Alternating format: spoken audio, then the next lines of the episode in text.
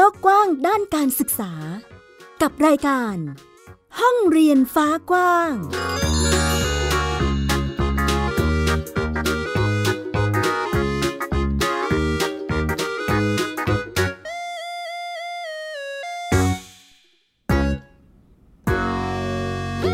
วัสดีค่ะ ต้อนรับคุณผู้ฟังทุกท่านเข้าสู่รายการห้องเรียนฟ้ากว้างค่ะ กลับมาพบกับมิวไอยดาสนศรีเช่นเคยนะคะ เป็นประจำทุกวันพฤหัสบดีแบบนี้นำเรื่องราวข่าวสารด้านการศึกษา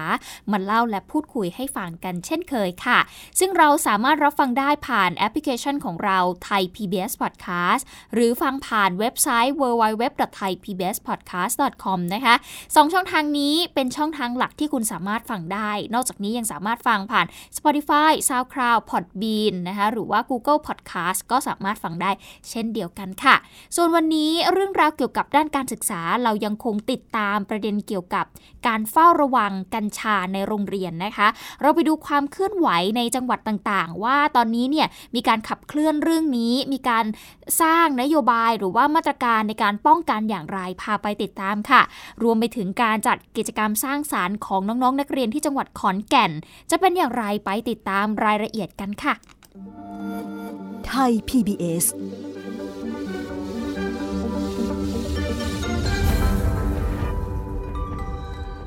นอกจากข้อบังคับที่ทางกรุงเทพมหานครได้ระบุให้โรงเรียนเนี่ยเป็นสถานที่ปลอดกัญชาในทุกรูปแบบนะคะ นอกจากนี้เนี่ยยังมีการไปขอความร่วมมือร้านค้ารอบโรงเรียน ไม่ให้สนับสนุนการนำกัญชามาเป็นส่วนผสมในอาหารหรือว่าเครื่องดื่มต่างๆ เพื่อขายให้กับเด็กด้วย ซึ่งวันนี้ค่ะ ผู้ว่าราชการกรุงเทพมหานครเมื่อเช้านะคะท่านก็ได้ไปที่บริเวณหน้าโรงเรียนวิชูทิศเขตดินแดงค่ะ เพราะว่าโรงเรียนนี้เนี่ยเป็นผู้ที่มีการทำป้าย แจกให้กับบรรดาร้านค้าบริเวณหน้าโรงเรียนนะคะว่าเป็นร้านค้าปลอดกัญชา ซึ่งแนวคิดนี้นะคะทางโรงเรียนแล้วก็ร้านค้าเนี่ยก็เห็นตรงกันค่ะว่าไม่อยากจะสนับสนุนให้ผู้ปกครอง ซื้ออาหารที่ผสมกัญชาเนี่ยไปกิน รวมไปถึงร้านค้าที่ตั้งอยู่บริเวณหน้าโรงเรียนเนี่ยต้องร่วมกันแสดงความรับผิดชอบต่อสังคมด้วย เดี๋ยวเราไปฟังแนวคิดนี้นะคะว่าทำไมร้านอาหารรวมไปถึงผู้ในการโรงเรียนเนี่ยได้ร่วมมือกัน แล้วก็เล็งเห็นถึงความความสำคัญในเรื่องนี้ค่ะมีผล เพราะลูกค้าเข้ามาก็คือว่ามันไม่มีสารพวกนี้อยู่ในอาหาร แล้วก็ทางโรงเรียนจะมาเป็นคนทำป้ายแล้วก็มันจัดการติดให้ทุกอย่างเลยค่ะจัดการให้หมดเลยครับเพราะมาติดเมื่อวานนี้เองค่ะเลยเพราะว่าป้าชอบ ที่ว่าลูกค้าเข้ามามันจะไม่มีสารอะไรที่เป็นพวกกัญชาหรืออะไรพวกนี้ในอาหารประมาณสิบร้านนะคะค่ะส่วนใหญ่เป็นประเภทขายอะไรคะอาจารย์เอ่ออาหารค่ะกับนะคะก็จะตั้งร้านขายอยู่บริเวณนอกรั้วโรงเรียนนะคะ ตั้งแต่หน้าโรงเรียนไปจนถึงโรงกรองน้ำเลยนะคะ เราก็ได้ขอความร่วมมือจากทางสนเอ่อดินแดงแล้วก็ทางเอ่อเจ้าหน้าที่เทศกิจของกรุงเทพมหานคร ก็ได้ให้ขอความร่วมมือว่าขอติดป้ายหน้าร้านว่าไม่จำหน่ายให้เด็กนักเรียนโดยเด็ดขาดนั่นคือเสียงของคุณสิริวัลชุ่มวง ซึ่งเป็นแม่ค้าร้านอาหารตามสั่งหน้าโรงเรียนนะคะ แล้วก็คุณสุภัตราเลิกบ่ายค่ะ ผู้อำนวยการโรงเรียนวิจูทิศเขตดินแดงกรุงเทพมหานคร นะคะ ซึ่งผู้ว่าราชการกรุงเทพมหานครคุณชัดชาติเองก็ใช้ช่วงเวลาหนึ่งนะคะหลังจากที่เด็กๆเนี่ยเขาเคารพธงชาติ แล้วก็ขึ้นไปบนเวทีเนาะไปเชิญชวนให้เด็กๆเนี่ยรู้จักโทษของกัญชา แล้วก็มั่นใจว่าทางโรงเรียน ไม่ว่าจะเป็นอาจารย์รวมไปถึงผู้ปกครองเนี่ยมีแนวทางในการสอนเด็กๆ มาก่อนหน้านี้อยู่แล้วค่ะ เดี๋ยวเราไปฟังเสียงของคุณชัดชาติสักหน่อยค่ะ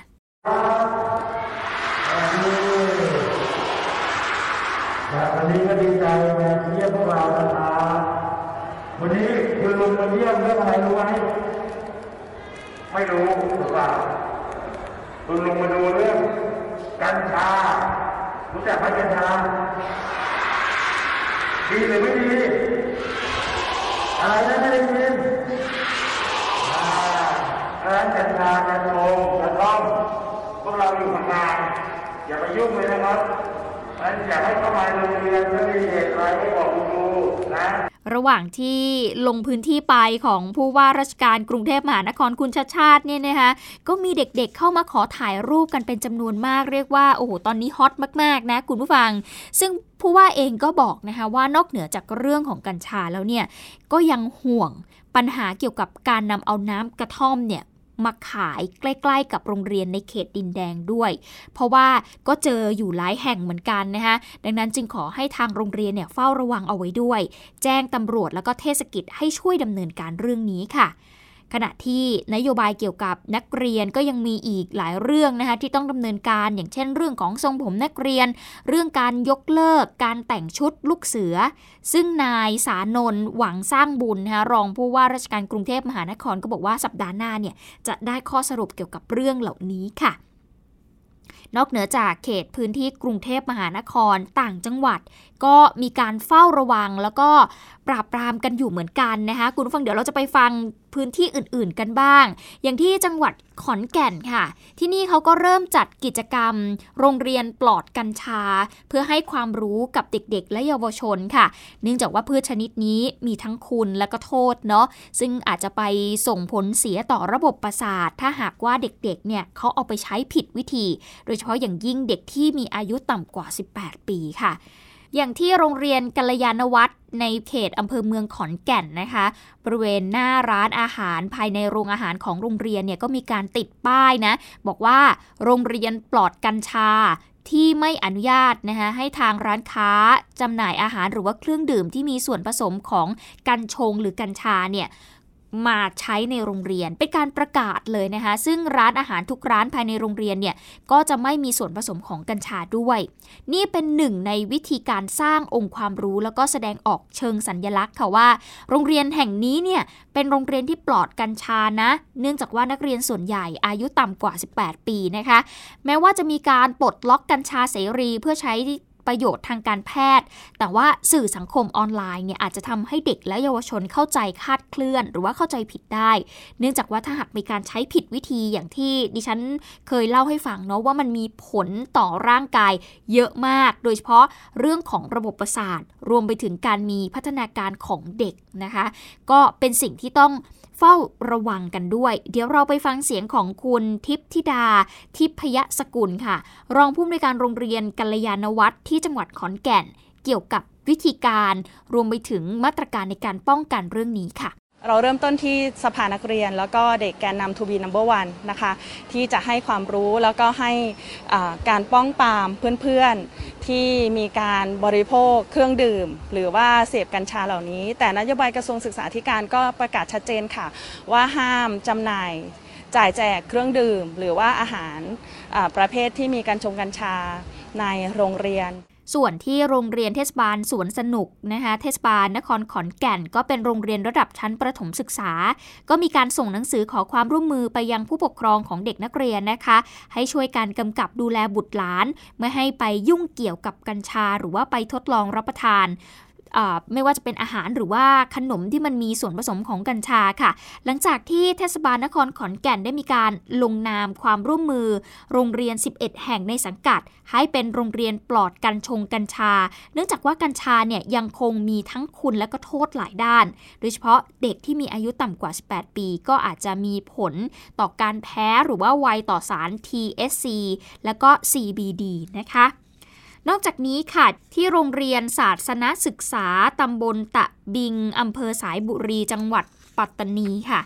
ก็มีการตรวจกระเป๋านักเรียนนะคะ คุณผู้ฟังเพื่อเป็นการป้องกัน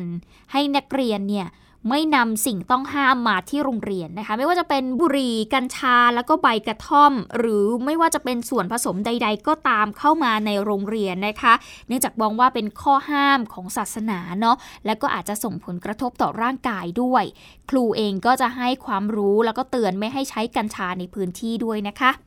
ก็คืออยากให้ลูกๆนะคะตระหนักเพราะว่าอิสลามของเรานะคะอิสลามของเราเนี่ยเอ่อได้มีการห้า นะคะในสิ่งของมึนเมาซึ่งในสิ่งของมึนเมาต่างๆเนี่ยไม่ว่าจะเป็นน้ำจะเป็นเม็ดหรือจะเป็นรูปแบบอะไรต่างๆนะคะถ้ามันทำให้เรามึนเมาหรือกดประสาทของเรา สิ่งนั้นก็คือเป็นสิ่งที่ทางออกสำหรับเรา ส่วนที่โรงเรียนสภาราชินีอำเภอเมืองตรังค่ะนายสุมิตรสามห้วย ผู้อำนวยการโรงเรียนสภาราชินี จังหวัดตรังเองก็บอกว่าได้มีการวางมาตรการไม่ให้ผู้ประกอบการนำกัญชาเนี่ยมาเป็นส่วนผสมของอาหารโดยเด็ดขาดค่ะก็ต้องยอมรับนะคะว่าทางโรงเรียนเองก็มีความกังวลเหมือนกันหลังจากที่มีการปลดล็อกกัญชาเสรีนะคะถึงแม้ว่ามันจะมีประโยชน์ทางการแพทย์นะคุณฟังแต่ว่าเด็กๆ และเยาวชนเนี่ยยังต้องทำความเข้าใจกับพวกเขา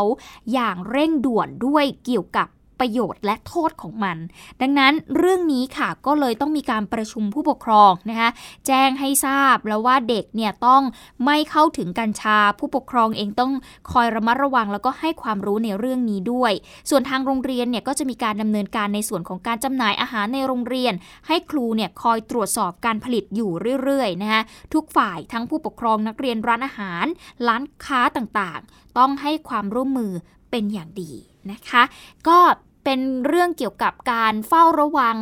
มาตรการในการป้องกันกัญชาในโรงเรียนนะคะไม่ให้เด็กๆเนี่ยไปยุ่งเกี่ยวเนาะต้องให้ความรู้ต้องเฝ้าระวังพวกเขาเป็นอย่างดีนะคุณผู้ฟังเพราะไม่อย่างนั้นเนี่ยการนำไปใช้ผิดวิธี หรือใช้มากจนเกินไป แน่นอนว่ามันไม่ใช่ยาและ มันจะกลายเป็นยาเสพติด หรืออสิ่งที่มันจะเกิดโทษต่อร่างกายของพวกเขานั่นเองค่ะามรายการของไทย PBS Podcast ได้ทาง www.thaipbspodcast.com แอปพลิเคชัน Thai PBS Podcast หรือฟังทาง podcast ช่องทางอื่น ๆ Spotify SoundCloud YouTube Google Podcast Apple Podcast และ Podbean 2 1 เป็น 2 2 2 เป็น 4 2 3 6 2 4 8 2 5 10 2 62 2 74 2 86 อันนี้คือการท่องสูตรคูณนะ คุณฟังจริง ๆ ก็นึกย้อนกลับไปสมัยก่อนนะ ตอนที่เรียนอยู่ชั้นประถมศึกษา ถ้าเกิดใครจำได้นะ ไม่ไม่แน่ใจว่ามีคนที่มีประสบการณ์เดียวกันเหมือนดิฉันหรือเปล่าที่หลังเลิกเรียนเนี่ยนะคะคุณครูจะต้องให้ท่องสูตรคูณก่อนกลับบ้าน ไม่ว่าจะกี่แม่ละอะ12แม่นะจากเด็กๆเนี่ย12แม่ ใครท่องจบก่อนก็ได้กลับเป็นต้นนะคะ ก็ถือเป็นอีกหนึ่งกิจกรรมที่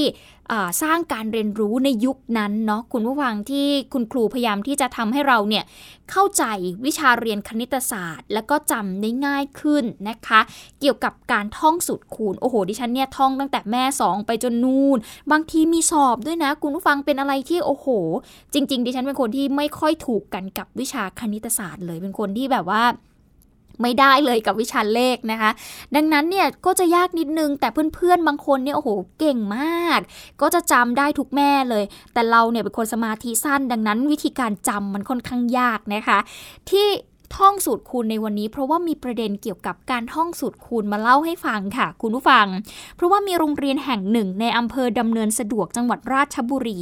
เขามีการแก้ไขปัญหาเด็กนักเรียนท่องสูตรคูณไม่ได้ จากสถานการณ์โควิด ด้วยความที่หนึ่งแหละโควิดเราไม่ได้ไปโรงเรียนเนาะอาจจะไม่ได้มีกิจกรรมที่ทำให้เด็กๆเนี่ยมานั่งท่องสูตรคูณดังนั้น ก็จะทำให้องค์ความรู้เหล่านี้เนี่ยหายไป ทีนี้ เขาก็เลยใช้วิธีการเอาแม่สูตรคูณเนี่ยแหละค่ะ ไปติดตามบันไดก่อนที่จะขึ้นไปชั้นเรียนค่ะห้าหนึ่งห้าห้าสองสิบห้าสามสิบห้าห้าสี่ยี่สิบห้าห้ายี่สิบห้าห้าหกสามสิบ นี่เป็นเสียงการท่องสูตรคูณของนักเรียนโรงเรียนสายธรรมจันทร์ที่อำเภอดำเนินสะดวกจังหวัดราชบุรี ขณะที่พวกเขาเนี่ยกำลังเดินก้าวขึ้นบันไดแต่ละก้าวแต่ละก้าวขึ้นไป ชั้นเรียนหรือห้องเรียนของพวกเขานะคะซึ่งเป็นวิชาเรียนคณิตศาสตร์ด้วยอาคาร 5 ของทางโรงเรียนนี่แหละค่ะ คุณครูเขามีแนวคิดใหม่แบบนี้ขึ้นมาสำหรับการเรียนการสอนในวิชาคณิตศาสตร์ของนักเรียนเลย เพื่อให้มีเทคนิคการสอนเรื่องของการท่องจำสูตรคูณที่ง่ายขึ้น รองผู้อำนวยการกลุ่มบริหารวิชาการโรงเรียนสายทำจานเองก็บอกนะคะว่าเหตุผลที่ทำสูตรคูณเอาไว้ที่ขั้นบันไดเนี่ยก็เป็นวิธีการของกลุ่มสาระการเรียนรู้คณิตศาสตร์ เนื่องจากว่าเด็กๆม .1 นะคะปัจจุบันนี้เจอปัญหาวิกฤตโควิด -19 ระบาดมา 2 ปี แล้วพวกเขาไม่ได้มาโรงเรียนเนาะทำให้เด็กเนี่ยไม่สามารถท่องสูตรคูณได้เหมือนเด็กสมัยก่อน โอ้ยคุณผู้ฟังนี่ยังแบบเด็กม .1 นะดิฉันท่องสูตรคูณตั้งแต่ ตั้งแต่ป .3 มาจำได้เลยนะ ดิฉันจำได้ว่าคุณครูเนี่ยต้องให้นั่งท่องสูตรคูณกับเพื่อนในห้องเรียนเนี่ย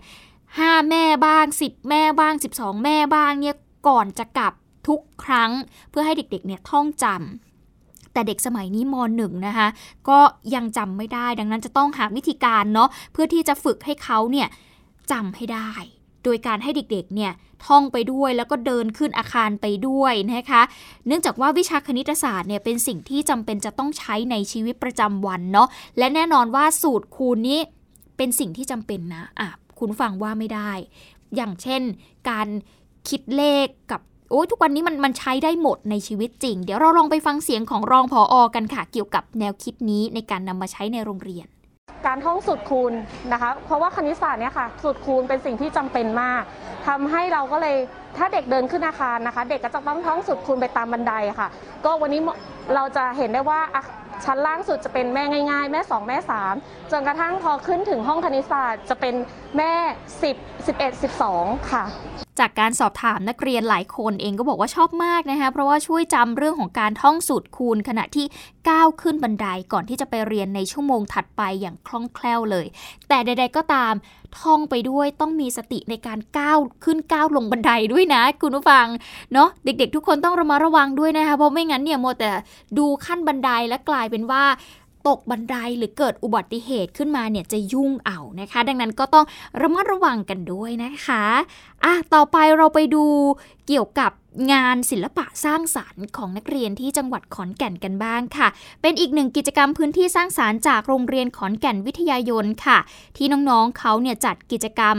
ดันโซเชียลอาร์ตนิทรรศการ ศิลปะเชิงสร้างสารรค์ เพื่อเป็นการเปิดพื้นที่พูดคุยถึงประเด็นทางสังคมที่พวกเขาสนใจ ทั้งเรื่องคนไร้บ้านนะคะคนจนเมือง ความหลากหลายทางเพศ สิ่งแวดล้อม แล้วก็สิทธิของนักเรียน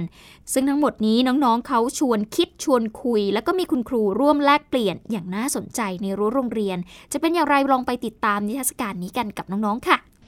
สวัสดีค่ะ ตอนนี้อยู่กับงานดันอาร์ตสตรีทนะคะ ที่นี่ก็จะมีหลายซุ้มมากเลยนะคะทุกคนไม่ว่าจะเป็นจัดนิทรรศการรูปภาพหรือว่าเป็นตลาดก็มีค่ะ หรือจะมีซุ้มอนุรักษ์ก็มีนะคะทำให้เห็นถึงปัญหาสิ่งแวดล้อมด้วยค่ะ ถนนช็อกเลน ซุ้มออกแบบภาพอนาคตสังคมไทย และภาพวาดศิลปะต่างๆ เหล่านี้ เป็นเครื่องมือการเรียนรู้ ที่โรงเรียนขอนแก่นวิทยายนจังหวัดขอนแก่น ใช้บอกเล่าถึงปัญหาความเหลื่อมล้ำ ความหลากหลายของกลุ่มวัยรุ่นในสังคม ผ่านงานดันโซเชียลอาร์ตที่เป็นการเอางานศิลปะมาสะท้อนประเด็นที่เกิดขึ้นในสังคม เพื่อเชื่อมโยงกับประสบการณ์ของนักเรียน ให้ได้มีพื้นที่การแสดงออกทางความคิดเห็นและทำให้นักเรียนรู้เห็นคุณค่าของงานศิลปะมากยิ่งขึ้นค่ะ กิจกรรมนี้นะคะ ก็เป็นกิจกรรมที่จัดขึ้นมาให้ทุกคนได้สะท้อน มุมมองต่างๆ แล้วก็เห็นคุณค่าของศิลปะมากขึ้น คือเราเอาประเด็นสังคมหรืออะไรเงี้ยมา ควบคู่กันกับศิลปะให้ทุกคนได้เกิดความคิด แล้วก็ได้เห็นคุณค่าของศิลปะเพิ่มมากขึ้นค่ะ ที่หนูได้เป็นคนดูแลนะคะ จะเป็นโซนคนไร้บ้าน ก็จะได้เป็นคนพูดให้ความรู้เกี่ยวกับคนไร้บ้านในเรื่องปัญหาต่างๆ แล้วก็จะจะมีภาพยนตร์ที่เป็นตัวอย่างที่เอากล้องไปให้คนไร้บ้านถ่ายเอง แล้วก็ให้เขา ให้เขาได้มาดูกันค่ะ นิทรรศการศิลปะเชิงสร้างสรรค์ นอกจากจะทำให้พวกเราได้พูดคุยทำความเข้าใจประเด็นทางสังคมในทั้งขอนแก่นและระดับประเทศแล้ว งานนี้ยังมีเปิดพื้นที่ให้เพื่อนๆนักเรียนได้เล่นดนตรีทั้งยังมีตลาดนัดให้นักเรียนได้นำสินค้ามาขายเพื่อสร้างประสบการณ์ และทำให้นักเรียนมีรายได้อีกด้วยค่ะาวสารและความเคลื่อนไหวของไทย PBS Podcast ได้ทาง Facebook, YouTube, Instagram และ Twitter เพียงเซิร์ชคำว่าไทย PBS Podcast ส่งท้ายกับเรื่องราวของห้องเรียนของพระของเนนกันบ้างนะคะ โรงเรียนพระปริยธรรมก็เป็นอีก หนึ่งสถาบันการศึกษาที่ได้รับงบประมาณสนับสนุนจากทางสำนักงานพระพุทธศาสนา แต่ก็พบว่าหลายแห่งเนี่ยไม่เพียงพอต่อการบริหารจัดการนะคะ สิ่งที่น่าสนใจในวันนี้คุณติชิราพุทธสารพันธ์ค่ะ พบว่ามีโรงเรียนพระประยัดบางแห่งในจังหวัดนครศรีธรรมราช ยังคงสามารถจัดการเรียนการสอนให้สอดคล้องกับภาวะเศรษฐกิจในปัจจุบันได้ เพื่อให้โรงเรียนเนี่ยเป็นแหล่งเรียนรู้ทั้งทางโลกและทางธรรมแก่สามเณรจะเป็นอย่างไรไปติดตามจากรายงานค่ะดอกดังๆก็ไม่ได้ยินแม้การคิดค่าสถิติและค่าเฉลี่ยในวิชาคณิตศาสตร์ จะเป็นบทเรียนใหม่ที่สามเณรจากวัดต่างๆ รวม 11 วัดในอำเภอทุ่งใหญ่ และอำเภอใกล้เคียงจังหวัดนครศรีธรรมราชเพิ่งได้เรียนรู้ แต่เทคนิคการสอนที่สอดแทรกหลักคิดจากสิ่งรอบตัวทำให้สามเณรในชั้นมัธยมศึกษาปีที่ 3 ภายในโรงเรียนพระปริยัติธรรมอำเภอทุ่งใหญ่ สามารถตอบคำถามของครูได้อย่างถูกต้องถูกไหมคะ สามเณรนัทวัฒน์สิริแก้วจากวัดประดิษฐาราม และสามเณรวิทวัฒน์แข็งขัน จากวัดควรสะบัวเล่าว่า การได้มาเรียนในโรงเรียนพระปริยัติธรรม แตกต่างจากโรงเรียนทั่วไป เพราะมีการสอดแทรกหลักคำสอน และได้เรียนทั้งบาลี หลักธรรม และวิชาสามัญทั้ง 8 กลุ่มสาระ ซึ่งการเรียนหนังสือขนาดถือครองผ้าเหลืองทำให้ไม่มีสิ่งเร้า และมีสมาธิในการเรียนมากขึ้น มีเวลามากขึ้นไหมมีเวลามากขึ้นครับ ซึ่งพอเราต้องเรียนเรียนทำกันใช่ไหมครับมันพอเราเรียนทำกันเรียนอันนี้กันนี่นักไหมก็ไม่นักครับมันทำให้เรามีสมาธิมากขึ้นไหมคะเนี่ยครับ โรงเรียนพระปริยัติธรรมแห่งนี้ยังเน้นไปที่การเรียนการสอน โดยใช้ภาษาอังกฤษในการสื่อสาร เพื่อเผยแพร่หลักธรรม และเป็นความรู้ที่จะติดตัวสามเณร และทางโรงเรียนอยู่ระหว่างการจะทำบันทึกข้อตกลง หรือ MOU กับพระธรรมทูตจากประเทศอินเดียและเนปาล เพื่อแลกเปลี่ยนสามเณรไปปฏิบัติศาสนกิจเทอมละ 15 วัน หรือการจัดโครงการบรรพชาระหว่างประเทศ คือพุทธศาสนานี่มันในอยุคปัจจุบันนี้จำเป็นต้องใช้ภาษาอังกฤษ เพราะพุทธศาสนานี่ตอนนี้มันมันตัวโลกนะกำลังศึกษาพุทธศาสนาเลยก็กำลังก็เรียกว่าเพื่อพันนาเขาว่าพุทธศาสนา ซึ่งเป็นหลักหลักคำซ้นถ้าเราพูดภาษาได้ก็สามารถใต้โทษหลักคำซ้นได้ไปตัวโลกถึงตอนนี้นี่ก็ทำเอ็มยูกับประเทศอินเดียเนี่ยป้านอยู่แปลงผักสวนครัวในรั้ววัดที่เติบโตพร้อมเก็บเกี่ยวนำมาปรุงเป็นมื้ออาหารเพนเป็นหนึ่งในวิชาการงาน เพื่อสอดแทรก ให้สามเณรได้เรียนรู้หักลาสีขาออกไปแล้ว โดยสามเณรทุกรูปจะต้องสลับหมุนเวียนมาปรุงอาหาร โดยมีพระพี่เลี้ยงคอยแนะนำ ซึ่งอาหารส่วนหนึ่งจากการปรุง และการบินทบาทจะนำไปแบ่งปันให้คนยากไร้ในชุมชน ปัจจุบันโรงเรียนพระปริยัติธรรม ในจังหวัดนครศรีธรรมราชมี 5 แห่ง โดยได้รับการจัดสรรงบประมาณ จากสำนักงงานพระพุทธศาสนา